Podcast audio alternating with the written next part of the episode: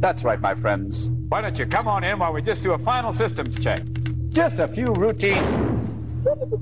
Hey, Bo! Hey, Bo! Hey, Bo! Don't worry. This is all part of the demonstration. Just testing. Nemo, I am not going to lose you again. Do you hear me? Nemo! As you enter our soundstage, we ask that you please keep your parties together and please refrain from smoking, eating, drinking, and flash photography. Thank you. W W Radio, your information station. Hello, everybody, and welcome to the WDW Radio Show, your Walt Disney World information station. I am your host, Lou Mongello, and this is show number 212 for the week of March 6th, 2011.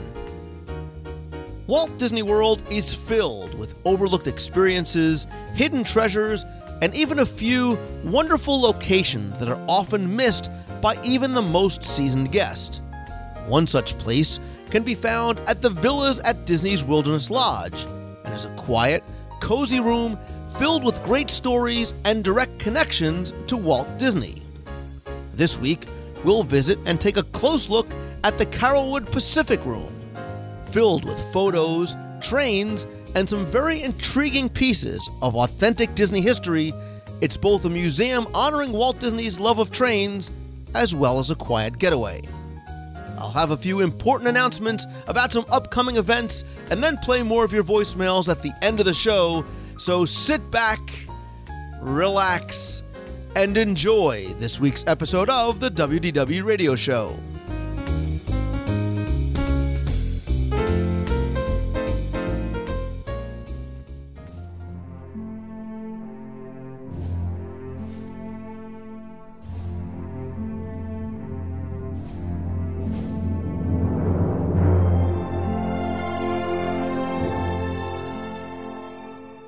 I often talk about overlooked experiences inside the parks, whether they may be things beyond the attractions and the shows and things to do as you're wandering through, details to stop and notice. And we've talked in the past about some of those details being in, in places outside the, the parks, like the resorts and downtown Disney, and really everywhere on property.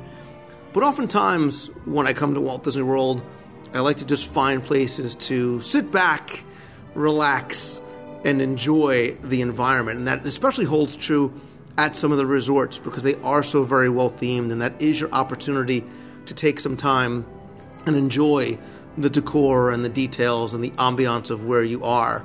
And uh, I almost hate doing this segment because I'm going to give away one of my favorite sort of out of the way places to sit and relax in sort of a little quiet nook located at one of the Walt Disney World resorts.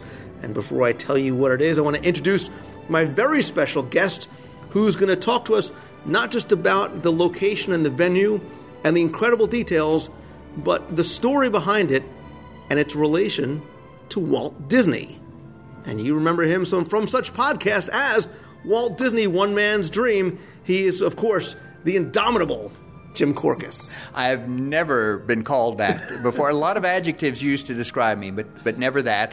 And Lou, as always, a, a real joy to uh, talk with you and, and again share with your listeners. You have some of the best, most knowledgeable listeners in the world. I've had the opportunity to meet some of them in person, like at your 200th uh, podcast. They are just terrific. I hope each one has bought a copy of my book, The Vault of Walt, at Amazon.com, and have bought copies for their friends and uh, uh, an extra copy in case the first copy gets lost or ruined. And Amazon selling it for only 14 bucks right now. So one to read, one to preserve on the shelf. That's that's the idea. So, but Jim and I, I we are spending a, a, nice quiet evening, and I was sincere when I said this is one of my favorite sort of out of the way places to get away from the parks. I don't know if you can hear the ambient background music behind us, but another reason why I like this is not just because of the big comfy chairs and the fireplace, but because of the story that this has. Not just its imagineered story, but its relationship to Walt Disney, the man. And we are in the Carolwood Pacific Room, over at the Disney's Wilderness Lodge Villas. Uh, this was originally known as the Iron Spike Room, so obviously you get a sense that it very much has to do with Walt Disney's personal love of trains as well as the railroad connection that I think a lot of people overlook, maybe don't understand or see when they walk in the door, and its connection to Wilderness Lodge. Absolutely, and, and, we're hearing the ambient sound, but we're not hearing the ambient sound of other people because I don't think a lot of people uh, uh, know where this is. This is one of my favorite uh, locations uh, as well. And so, if um, uh, Fort Wilderness is the story of the settlers of, of the wilderness with the log cabins there. And if uh, Wilderness Lodge is the, is the story of the uh, explorers and trappers and the, the Native Americans, uh, the story of the villas here are the, are the stories of the railroad uh, workers who uh, opened up uh, the wilderness. So, in, in, fact, when we first came in, after we passed a, a wonderful a sign of Mickey and and Humphrey the Bear in silhouette, uh, we enter the lobby, and the lobby is done up as a roundhouse because, again, this was done by railroad workers. And, and up above, we saw uh, animal carvings, again done by William Robinson, who did uh, a lot of the animal carvings in uh, uh, the Wilderness Lodge. And we saw the Inglenook which we realized we were unable to drink because Inglenook is actually a, a chimney corner. Uh, and uh, then we came into the Iron Spike Room. The Iron Spike Room was uh, dedicated in uh, October 2003. And then uh, Michael Broggie, who wrote a uh, magnificent book, Walt Disney's Railroad Story, which I highly recommend. He actually was one of my very early guests on the show, going back to probably single digit shows back in 2007. And, and how jealous are you that he knew Walt personally and rode on Walt's backyard train? His Walt Disney ice cream story still resonates with me to this day. Uh, I'll try and link in this week's show notes, but you can go to iTunes or wdwradio.com go back to the very early shows. You've got to hear the interview with Michael Broggie and, and his stories, personal stories of Walt Disney. And uh, uh, thanks to him, the, the this uh, room, this area, was rededicated in October 2007 as the Carolwood Pacific Room. And uh, of course, uh, Michael is the uh, president of the Carolwood Pacific Historical Society, a great website to, to visit. But Carolwood Pacific refers to Walt's backyard train, which existed in his Holmby Hills home from. Uh, May of 1950 through uh, the spring of 1953. Uh, uh, Walt had this wonderful uh, railroad uh, background. Growing up in uh, Marceline, Missouri, uh, he loved hearing. there was a train station there, but trains would go by all the time. He loved hearing those. Um, his uncle was Mike Martin, who was a engineer on the Santa Fe, and would take Walt and Roy on the train and uh, bring them candy, tell them wonderful stories. And uh, something that a lot of people don't realize is that Walt's father, Elias, worked for a brief time before he married Flora uh, for the Union Pacific as a machinist and uh, uh, laying. Um, rails, laying track between uh, Kansas and Colorado. So he had stories to tell Walt as well. And um, Roy uh, O. Disney, his uh, older brother, uh, was a news butcher, a candy butcher on, uh, on, on the Santa Fe, and that meant that it was a young boy and he held that little uh, box with straps in front of him and sold cigars and candy and uh, cold soda pop and things like that and sandwiches, you know, walking up and down all of the, the cars. And uh, Roy did that for uh, about uh, two summers, maybe three, and then he got uh, Walt a, a, job, and Walt only lasted. Uh, uh, one summer because Walt was a terrible businessman. because you make your profit on um, after people drink the soda pop on getting the deposit on the bottles, and some of the passengers thought he was just a, a so they would take the bottles and they would actually throw them out the windows just to see them splatter out there. But uh, the big mistake Walt would make was Walt would gather up the empties and then put them in the back car, and sometimes the cars would shift out. And so one time he lost all the empty bottles uh, uh, completely. But Walt was very, very clever and very, very curious. And so uh, uh, he would go back into the baggage car and sell uh, cigars and chewing tobacco to the, the workers who were there, and he'd hear all these stories. And he would also climb over the tender into the engine cabin to, for cigars and to chewing tobacco for the engineers there. And they showed him exactly how a train works. Sometimes they would even let him uh, run the things besides just pulling the whistle. And so uh, by the end of that summer, Walt uh, ended up owing money uh, to the company, but um, had this huge knowledge and love of trains that uh, came out uh, a lot later in his life. And, and certainly we see, and we all know the story, you know, moving forward about him putting the train in his backyard, why all of the Disney theme parks have a train surrounding their Magic Kingdoms. Uh, and and that was uh, uh, wonderful. Uh, Walt, of course, was uh, looking for a hobby, and um, people who uh, worked at his studio, including Ward Kimball, had a full size train in his backyard, and Ollie Johnston had a a, a small sized. Uh, train in his backyard and all of that. And Walt thought this was a, a great idea, so he hooked up with uh, uh, Roger Broggie, uh, Michael's uh, father, who uh, is often called the first Imagineer, and uh, in the machine shop at the studio there, literally built uh, the Lilly Belle, the um, engine there. This was one eighth scale, and um, it's the number one one seventy three because it was based on the plans for a an eighteen eighties um, Central Pacific uh, engine, the 173.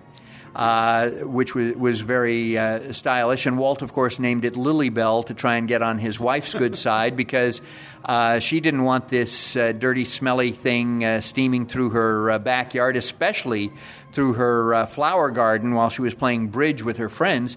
So Walt literally had to get the lawyer at uh, the Disney studios to draw up a right of way contract and have his wife and his daughters sign it. And the only way he got it was uh, by promising not to go through the uh, flower bed.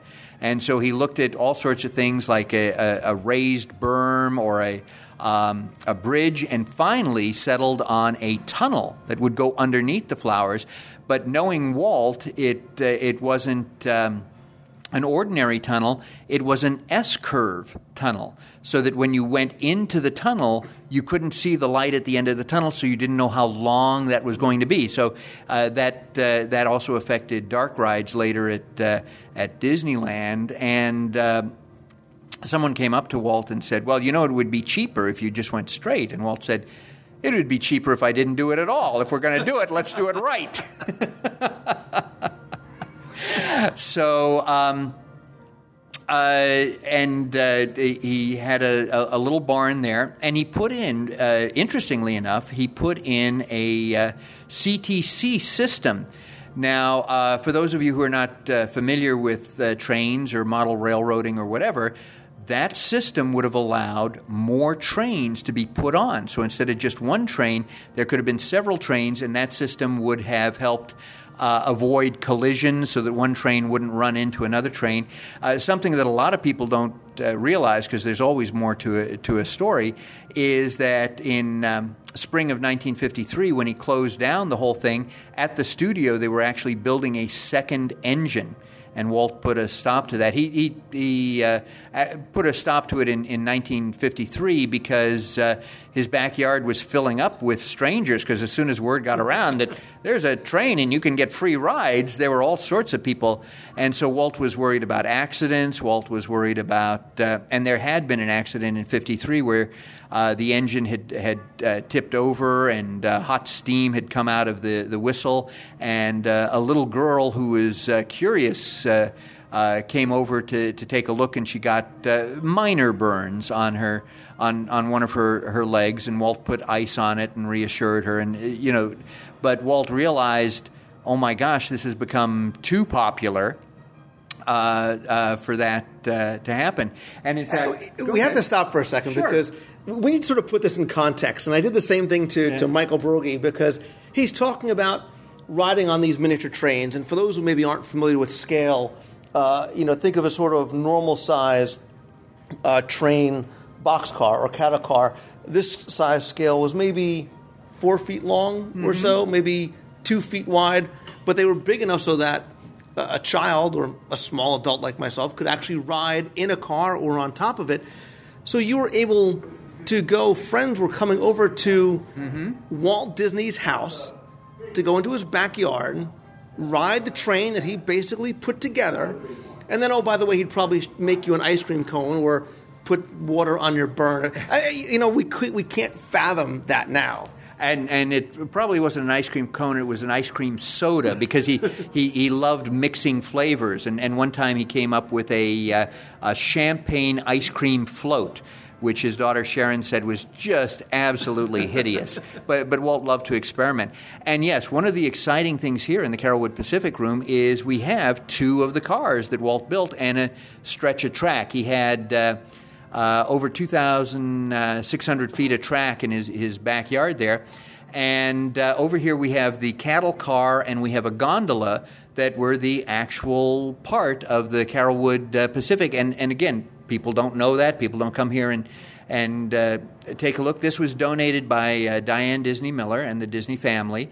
Uh, the rest of the um, Carolwood Pacific is uh, up at the Disney Family Museum in uh, uh, San Francisco. And again, we should also mention it's called Carolwood Pacific because uh, his home was on Carolwood Drive. So that's why it was the Carolwood Pacific.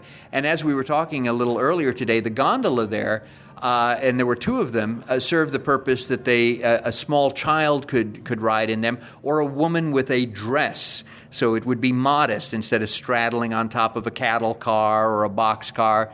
Uh, as you went around. And uh, yes, uh, it's amazing how small they are right now. So obviously, people in the 50s were a lot smaller uh, than you and I, uh, Lou, because I don't think I would have been able to have balanced on that. Because again, you'd have the vibration of that going through. You're going over a uh, an overhead uh, uh, trestle that went over Yensid Valley, which of course is Disney spelled backwards, and you're going through the tunnel.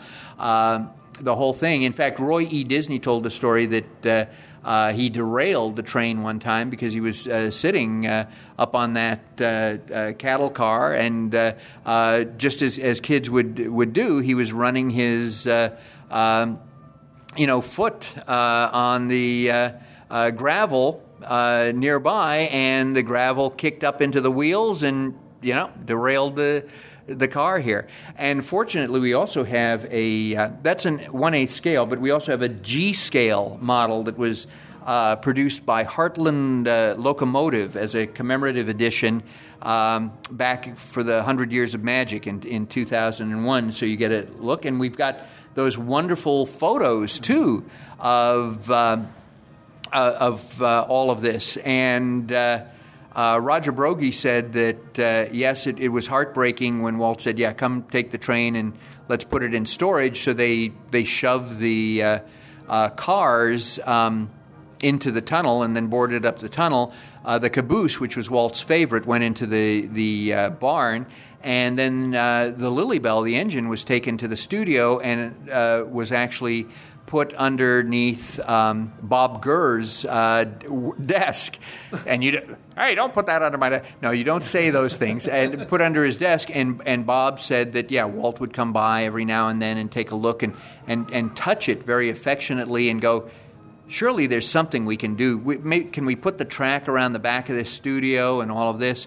And uh, so, yes, very much the birth of uh, uh, Disneyland. And uh, Well, and I think it's I think it's important because you know we you mentioned Disneyland. Everyone says, "Oh, that's where Walt walked." And when we talked about one man's dream, we look for things that were Walt. You know, was that really his desk? Was the did he do the Dancing Man? But this is an important piece of Disney history, and people say, "Well, Walt Disney World has no real connection to Walt.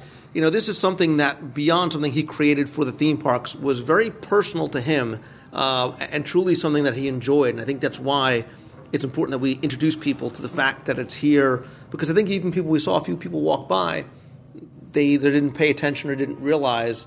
You know, beyond the beautiful pictures of Walter in here, Mm-hmm. that's something that Walt touched. It's something he worked on that meant so much to him. Well, uh, that's the um, uh, advantage and disadvantage of uh, Walt Disney World is that it really is a, a place of discovery. You know, uh, un- unless you know, there are so many things you're going to, to miss. But once you discover them, it, it's wonderful, and it's wonderful to share with uh, uh, friends and uh, uh, family uh, for that to happen. And and you know, uh, speaking of missing things, we did that podcast on the Wilderness Lodge. There's a whole part of Wilderness Lodge history that is just lost. And what's amazing to me is if a story is invisible, if a story, if guests don't understand the story, then it just the story just dies. And usually, if a story is too complicated, it, it dies. So we, we always talk about the the Pleasure Island story and the story of uh, Meriwether Adam Pleasure and the the plaques and uh, and that w- that went on for pages and pages and pages and and I, I'll be serious. I, I've I've been researching it for for years and I still run across little elements of, of that story, but it, it got so complicated people couldn't follow it. As opposed to uh, uh, the story of the haunted mansion is, is very simple. It's 999 uh, uh, happy haunts that have uh, uh, retired, but they're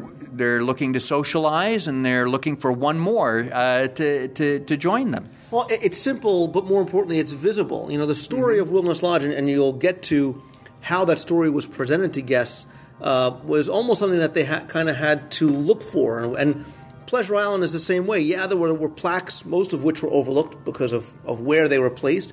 Certainly no depth in the backstory, but if anybody walked here into the villas, they wouldn't get the sense that the people who were building the railroad heading out west built this as the place that they were going to live. And I think we find this a- lot in Disney World. You know, you can't walk into the Emporium and understand the story of Osh Popham and, and the progression of that. And that's why I, I love doing these things with you to, to mm-hmm. share, because we want people to appreciate what they're seeing and understand it more importantly. Right, and and to know the story because if you know the story, then you're more likely to share it with uh, others, and that's that's very important. Now, with the Wilderness Lodge, they did try to make a effort when the lodge opened in uh, 1994 to share the story. Uh, when you registered, when you checked in, you were given a newspaper, and the newspaper, of course, had. Um, all those uh, uh, guest services you needed uh, to know about. You know, when is when is the pool uh, open? What, where can you go eat? What are those hours for that? All all of that. But very cleverly, they did it up as a commemorative newspaper called the uh, Silver Creek Star, because of course. Uh, coming out of the uh, Wilderness Lodge is Silver Creek, which is going down to the swimming pool there and out to, to Bay Lake. And so they had all of this information, but there was still plenty of space. So what they did is they put in the story, the history of the uh, Wilderness Lodge. And that history began with uh, Colonel Ezekiel Moreland, who was a uh, field commander in the War of uh, 1812. And roughly about 10 years later, um, about uh, 1823. Uh, by then, he was widowed. He had a, uh, an adult daughter who was an art curator. But he was inspired by the explorations of, of Lewis and Clark. So he put together a, um, a, a group of uh, 50 people, of topographers, photographers, uh, ex military men, whatever. And they started off from St. Louis. They were going off to explore the Wild West. And uh, about 80 miles into this adventure, they ran into a buffalo stampede 10,000 buffalo. And so they climbed trees and rocks and all this to get out of the way, but the camp was destroyed. Most of their food was, was destroyed. And so everybody wanted to limp back to St. Louis. And basically, uh, uh, Colonel Moreland said, You bunch of cowards, I've got my gun, I've got the courage, that's all I need. And he disappeared for two years. Now, during those two years, uh, apparently he discovered the wonderful valley where uh, Wilderness Lodge uh, was eventually built and uh, had some adventures. But uh, coming out of those adventures uh, for, for two years, uh, he came out with uh, some beaver pelts and some other valuable furs, and so he was literally a very, very rich man. And so he went to talk with his daughter Genevieve, who was nicknamed Jenny, and that is really where the story of the Wilderness Lodge begins. And again, something that is invisible to guests. You know, if they had not taken the time to read their things, they would not understand where that came from and where things like Aunt Jenny's came from and, and how mm-hmm. these things got their names. And so basically, what happened is uh, uh, Jenny uh, took a leave of absence from her job as an art curator. There was a young artist, uh, Gustav, who uh, was infatuated with Jenny, but also uh, loved all the stories he was hearing about the wilderness and all this. And so uh, Colonel Moreland mounted another expedition, and they came out and they started to uh, build uh, the lodge. Actually, before they built the lodge, uh, Gustav saw this uh, rock uh, outcropping, and it showed this beautiful vista. So he climbed up there and set up his easel and his paints and all of this. And there was a slight tremor. So the easel almost fell off. He almost fell off, but you know, he caught it all in time and he smiled to the colonel and he says, Hey, you know, I'm a, I'm a pioneer as well. And the colonel smiled back because he knew what was going to happen next. The geyser went off. and so the easel fell over and Gustav, uh, he wasn't hurt, but he loved that location. And so he'd go there to paint and other artists came to paint.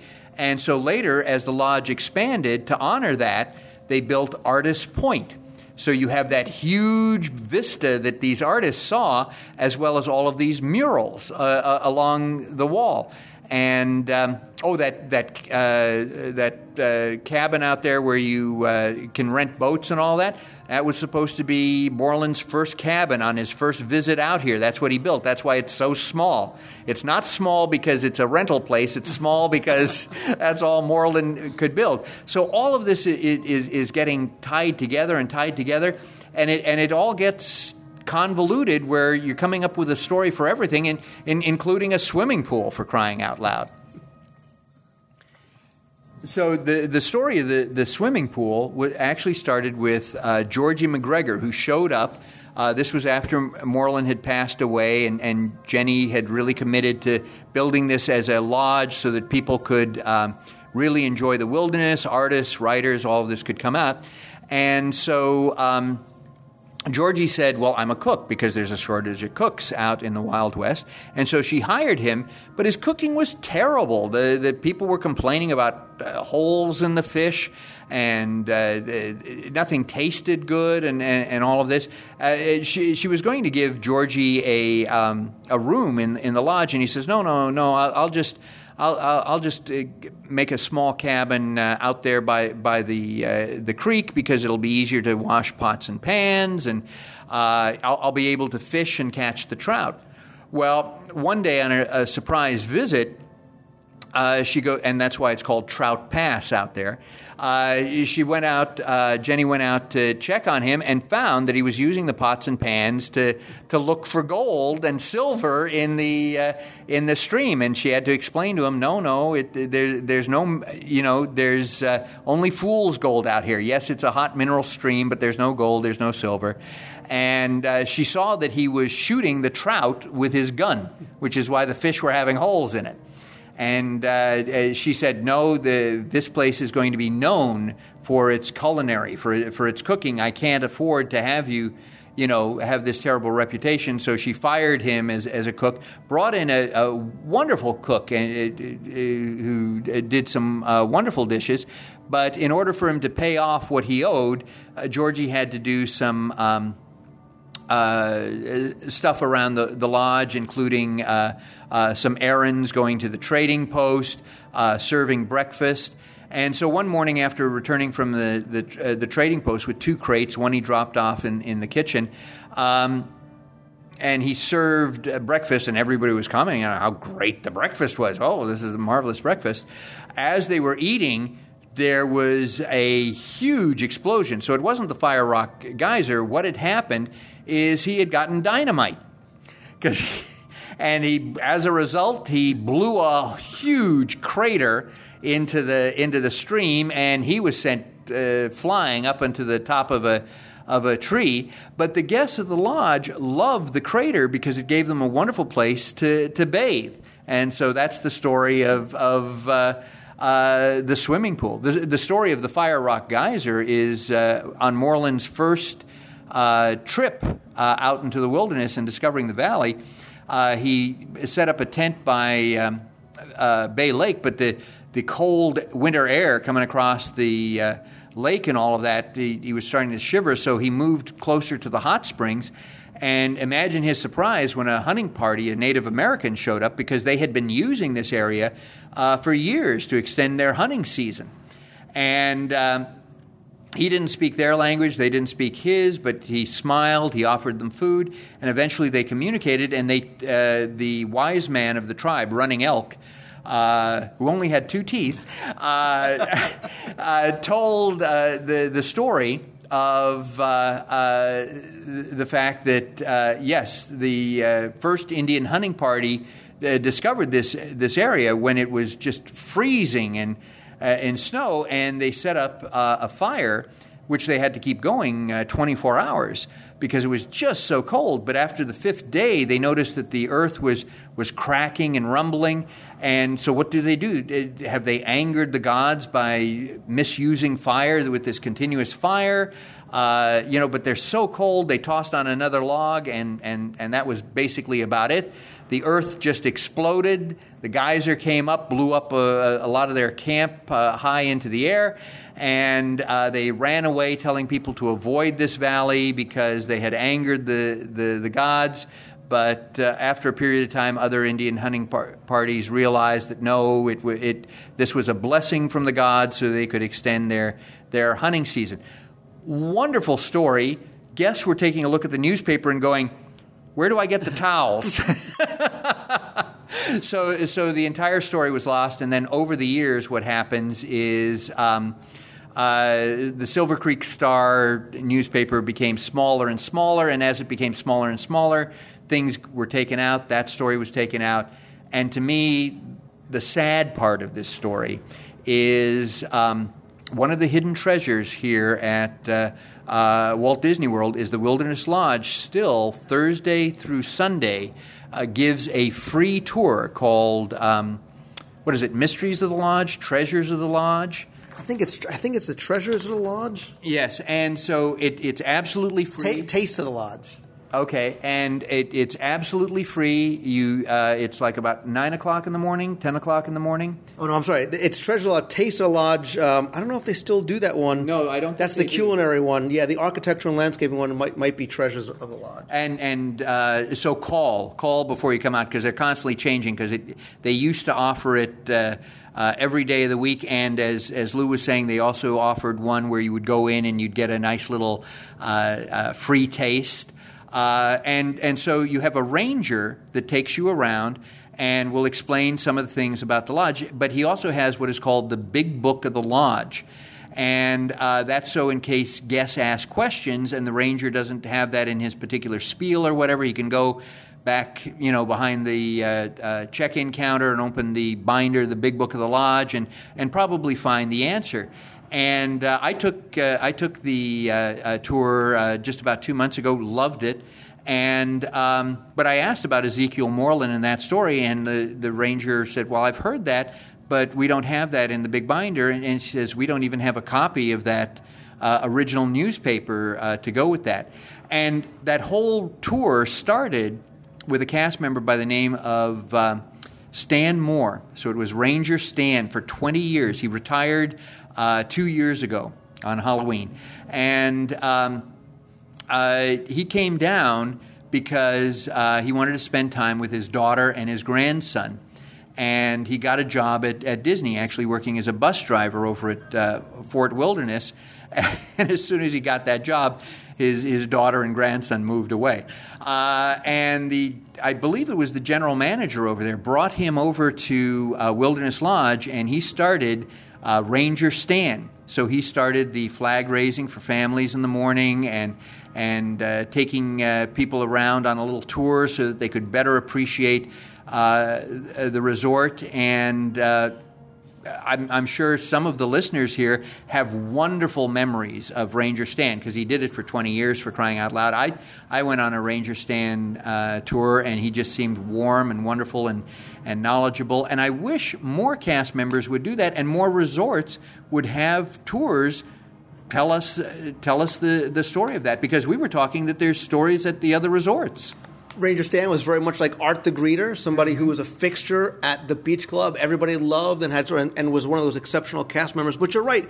You know, I, I, when you, we were talking about the very detailed story here, we thought about Pleasure Island. I think about Adventurers Club and the detailed backstory there. We did a show uh, probably two years ago, somewhere in 2008. I'll link it up in this week's show notes, where we talked about Port Orleans because that too, Dixie Landings, Port Orleans, the two resorts have a, also a very, very detailed backstory and questions I, I, consistently get when we talk about these because people I think are fascinated by the fact that they exist. It makes things make sense. It connects them to a story that they didn't know exists. The two questions I get most often are number one, where do they keep all these stories? Who has all these stories? You, you evidence that sometimes Disney doesn't even have them uh, because they're created to develop a lodge and then they're, they're lost over time. Um, sometimes maybe they feel they're not that important to, to keep. And then other people ask me, well, if nobody knows these stories and nobody is relaying these stories, why does Disney create them in the first place? If, if they've already designed the geyser, why do they feel the need to create this elaborate backstory that nobody's going to tell, nobody will ever find out? Well, oftentimes business needs change, and the Disney brand changes. In fact, a perfect example is uh, Pleasure Island. You know, it's now going to become Hyperion Wharf, and so Pleasure Island is now expunged from the, the storyline. Is uh, at, at, Toontown Fair is Cornelius Coot going to be eliminated, even though he's lasted since Mickey's uh, Birthday Land? And and again, uh, stories are are a living oral tradition, so they, they can change, and and you oftentimes adapt stories to new audiences, but. But a classic story is, is a classic story. And one of the things I've been doing lately is, is doing some research into the, the stories of the uh, uh, resorts. And, and at Port Orleans, one of the things is that um, uh, at, when Port Orleans opened, they had a restaurant called uh, Bonfamille and people go, oh, yes, yes. But a lot of people don't realize that that character was the woman who's. Uh, uh, was the owner of Duchess the Cat from Aristocats and all of that. And uh, if you ate there, the children's menu had a little scrapbook that told the story of the Aristocats taking the uh, ocean voyage to coming over to, to New Orleans and then her deciding to open a restaurant there.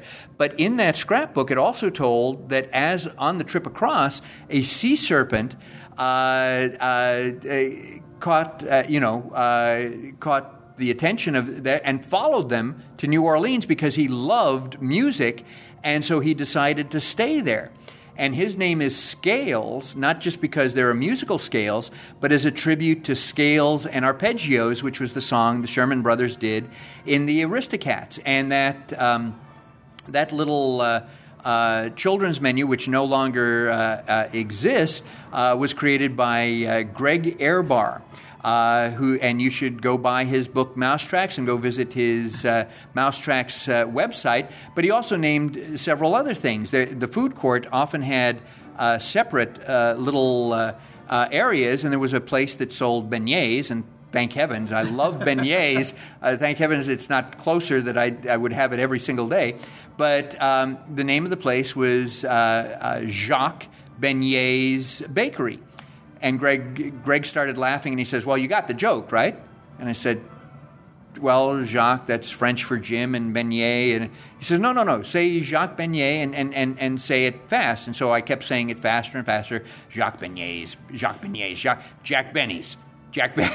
and so, so all of those little things, but yes, they're lost because um, they're not being documented There, some are being passed along orally to other cast members, but they're being passed along, especially like at the Haunted Mansion, inaccurately, and so that be, that changes the story entirely. So, those of you who listen to Lou's podcast, you have a real responsibility, and your responsibility is to take these wonderful stories and to share them with others, and in that way, they're never lost. They go on for new generations and, and bring in a, another little piece of the puzzle of Disney history. Well, Jim, you know, you are such a prolific writer, having written for Disney Files magazine and the, obviously the Vault of Walt. I and can't Celebrations. speak Celebrations magazine, but the reason why I, I like having you come on here is because you are a master storyteller. You know, you are continuing a tradition that began with early man, and I sort of want people to feel as though they're sitting around the campfire, they're sitting around the diner table, whatever it might be, and hearing you recount those stories uh, is so much better than just the written word. And you're right. I hope people not only learn and appreciate and understand more, but pass those stories along. And I can tell you that we, and I personally, as a Disney enthusiast, first and foremost, are so grateful to have you be able to share those with me and with the listeners. And you talked about sitting around the camp campfire. Old, old, early man didn't sit around the campfire just to tell stories. They sat around to eat that day's catch. And you promised that if I told these stories, we would go somewhere here on property and would eat. And so that is the true story and the true secret of Jim Korkis is he can be bought by food. and I can be bought by chocolate. I love See's chocolate. I love dark chocolate. Uh, and uh, Lou, I love eating, and I love eating with you. And I think it's about time for us to wrap this up and go do that. A little trout with some holes in it, and then I'll take you over to Gear Deli. How's that? It sounds perfect. Sounds like the perfect meal. Thank you so much, Lou. I look forward to doing these podcasts. Thanks to all of those listeners, and thanks to all those wonderful things that you, you write in saying that you enjoy hearing these stories. I enjoy telling them. And again, go share those stories and go buy my book. Vault of Walt. Vault of Walt.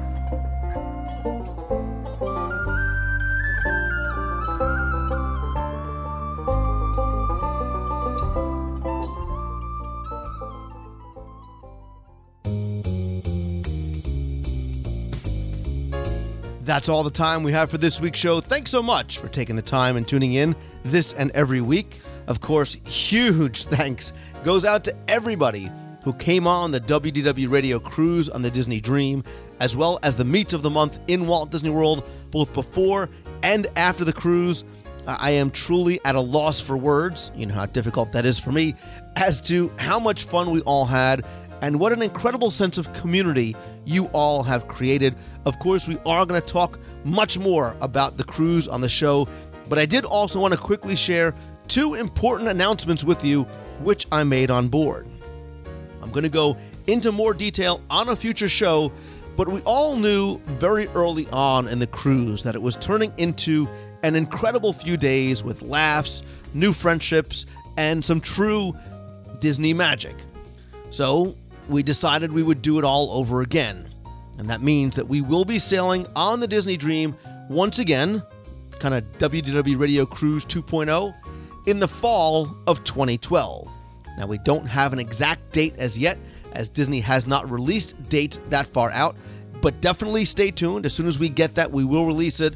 What I can tell you is that it will be in the fall, it will be on the Dream, and we are looking for a date insert lawyer speak here, that will hopefully afford more people the opportunity to come while still being mindful of the fact that this time of year is far less expensive, as in half, than summer and some other times of the year. We already have so many people already rebooked for this cruise who booked while they were on board. Uh, I've already marked my calendar. Love the idea of having another cruise to look forward to. Again, fall 2012. We're going to talk about this a lot more as we start getting closer. Also, I did reveal because many people have been asking me since last year about the possibility of doing another 24 hour show. And I did let people know that I am not going to do another one this year. Instead, and I think the lack of sleep must have finally caught up, because in honor of Walt Disney World's 40th anniversary, wait for it, we'll be doing a 40 hour live broadcast and series of events in Walt Disney World starting on October 1st, 2011, and running all weekend long. Stay tuned to the show and Twitter and Facebook for more details coming very soon. And for more information about these events, as well as other meets of the month, other events going on in and out of Walt Disney World, check out DisneyMeets.com and we'll have the April meet of the month date hopefully in the next week or so. Don't forget to, I love hearing from you and having you all be part of the WDW Radio family and community. If you want to email me, my email address is lou at wdwradio.com if you have a question you want answered on the air. Or if you want to be heard on the air with a question, a comment, just a hello from the parks, or even from the Disney Dream, you can call toll free 888 703 2171. Be sure and come by the website for blog posts, photo galleries, videos, our fun, friendly, safe discussion forums, lots more, including our free email newsletter, the WDW Radio store, where you can get signed copies of my Walt Disney World trivia books, as well as the audio guides to Walt Disney World on CD or instantly downloadable files. Again, you can find all that at WDWRadio.com. There you can also find videos as well. I will have many more videos coming from the Disney Dream uh, coming in the next couple of days and weeks, so stay tuned for that. And in addition to the show, don't forget to join us every Wednesday night at 7:30 p.m. Eastern for the WDW Newscast. It's a live interactive news show covering Walt Disney World news, and you can be part of the broadcast and the discussion and talk about the news real time in the chat room while I'm doing the video broadcast. If you can't make it on Wednesday evenings, don't worry. You can watch almost right after the uh, broadcast is over by checking out our YouTube channel. It's youtube.com slash WDW Radio. You can also keep the conversation going there as well by posting in the comments section. And if you want to get the audio only portion, I'll post that in the iTunes feed as well. Be sure and come by and subscribe to the WDW Radio Show via iTunes. I also broadcast on March 2nd live from the Disney Dream. We did the newscast live from there a little bit more Disney Dream news as opposed to Walt Disney World news. But go by, check it out on YouTube because we also do a lengthy video tour of the Roy Disney stateroom. Uh, talk a little bit more while we're on deck. Had a lot of fun with some people who were on the cruise. Again, you can see that and all the past videos at wdwradio.com in the video section or on youtube.com slash wdwradio. Quick thanks to my partners and sponsors, of course, MEI and Mouse Fan Travel, Becky and her team. They are my official and recommended travel provider for all your vacation planning needs. No one does it the way they do, with the best possible prices and discounts. More importantly, with the most amazing level of personal service that truly is their hallmark. If you're looking to stay in around Walt Disney World, but want a vacation home with a private pool and spa, kitchen, game rooms, multiple master bedrooms, lots more, be sure and check out our friends over at allstarvacationhomes.com. And if you want to stay in the heart of Walt Disney World, you know, one of my favorite places to stay is not just because of the heavenly beds and the 17 world class restaurants and lounges, I Heart Blue Zoo and Il Mulino. Go check out swananddolphin.com. Finally, my friends, there is a lot more coming, I promise you. Um, now that the cruise is over, I'm playing catch up and, of course, moving forward on a few other projects that I hope to announce in the next couple of weeks. But as always, my friends, if you like the show, all I ask is that you please help spread the word. Let others know about it. Tweet out that you're listening to the show. Share the link on Facebook. Come by, review the show and the free WDW Radio iPhone app over in iTunes. And I have to give you once again my sincerest thanks, not just for listening, but to everybody who came to the meets of the month and on the WDW Radio cruise. I, I cannot tell you and I cannot thank you enough for giving me such an incredible memorable experience, something I will never, ever forget, I promise you. So until next time, my friends, and I say it every week and you know it to be true, you are my friends whether we have met or not. I hope that you become inspired to pursue your passion and start to follow your dreams. And when you do, always keep moving forward. Until next week, everybody, have a great week. Thank you again. See ya. Hey, Lou. Todd from Jersey. Long time no speak just checking with you, hoping to be the uh, first person to welcome you back from the WDW radio cruise. I gotta tell you how jealous that I am that you guys were all out there having a great time on the Dream, and we were sitting here back in freezing cold New Jersey, wishing we were with you. welcome back from the WW Radio Cruise. Can't wait to hear the podcast. This is Darlene Nagy calling from the Disney Dream. Hi, guys. We're back in port. And I got some friends with me. Hello. Hello. Hello. We're really upset that we're getting off the dream. but we're going to be coming back real soon. Hey, thanks, Lou. Thanks, Becky, for putting on a great party. We had a blast. Right, guys? Yeah. Okay, we'll talk to you soon, Lou. Six, seven, cool kids. Woo! Hi, Lou. Hi, Becky. Hey Lou, it's Voyager Burial, Tammy, and I'm actually in Magic Kingdom right now on a Saturday night. I forget what it is. It's March the it's March the fifth, and it's like eleven o'clock. That was my mom in the background, and we just wanted to say hi, and we wanted to say oh well, my whole family wanted to say hi. Ready? Three.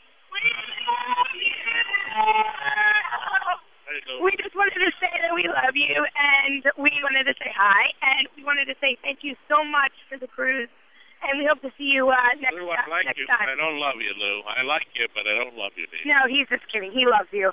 And as Debbie Downer would say on SNL, my favorite ride is the Hall of Presidents, and that's where and that's where we're heading right now. So uh, everybody have a great week. Thank you guys all so much for the cruise. Thank you, Lou. Thank you, Becky.